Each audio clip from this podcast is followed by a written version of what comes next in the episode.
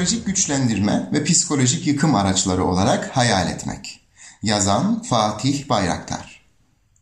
Psikoloji biliminin etiğini öğretirken psikologlar zarar vermez kuralıyla başlanır. Bununla ilişkili ve bir o kadar önemli kural, psikologlar zulmedenin değil mağdurun yanında olmalıdır kuralıdır. Ancak psikoloji tarihi bu kuralların doğrudan ihlal edildiği örneklerle doludur. En yakın zamanlı örneklerden biri Amerika'nın Irak işgali sırasında yaşandı. İşgali doğrudan destekleyenler arasında Amerikan Psikoloji Birliği'nin o dönemki başkanı vardı ve Iraklılara yapılan psikolojik işkencelerin nasıl daha etkili olabileceği konusunda Amerikan askeri yetkililerini yönlendirdiği biliniyordu.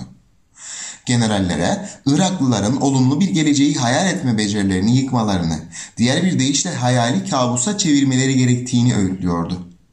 Böylece Iraklıların direnme güçleri kırılacak, belki de işbirlikçi olacaklardı.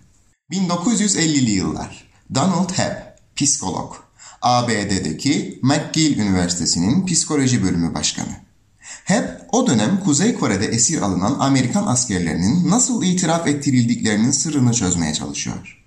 Hipotezi, beş duyu organımızla algıladıklarımızın uzun süre bloke edilmesi halinde benlik duygusunun kaybolmaya başladığı. Ona göre Amerikan askerleri de benlik ve gerçeklik duygusunu yitirerek işkencecilerin tüm yönlendirmelerine açık hale geliyorlar. Bu hipotezini McGill Üniversitesi'nde öğrenim gören 63 öğrenci üzerinde sınıyor hem. Öğrenciler günlerce ellerinde ve kollarında temas duygusunu engelleyecek boru şeklinde kartonlarla, duymalarını engelleyecek kulak tıkaçlarıyla ve görmelerini tamamen engelleyen siyah gözlüklerle kapalı odalarda tutuluyorlar. Sürecin sonunda çoğu gerçeklik duygusunu yitirmeye ve halüsinasyonlar görmeye başlıyor.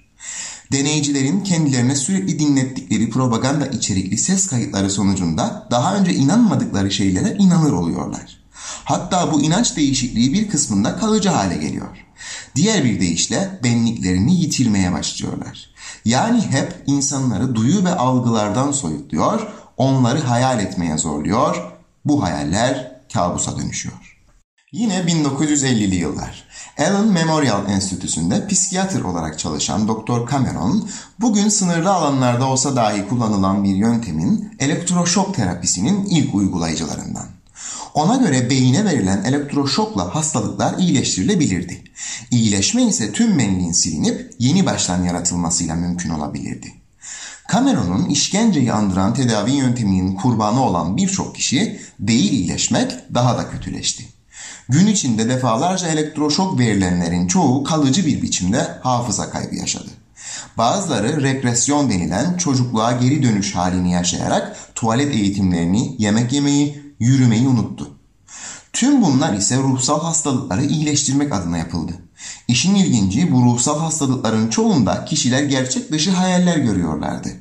Çoğu durumda bu hayallerin ne kendilerine ne başkalarına zararı vardı ama gerçek dışı hayal kurmanın kendisi hastalık olarak görülüyordu.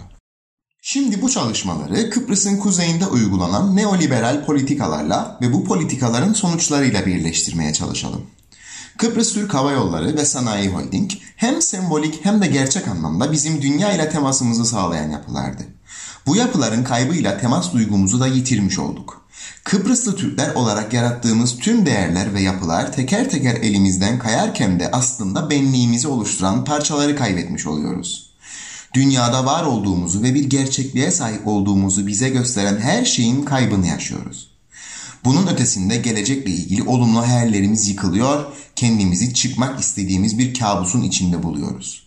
Tıpkı Hebb'in çalışmasında olduğu gibi. Bizi hayata bağlayan hayallerimiz olduğu sürece benliğimizi kaybetmemek adına umudumuz olacak. Zorbaları ve onlara yardım eden işbirlikçileri ise tarih yargıladı ve yargılayacak.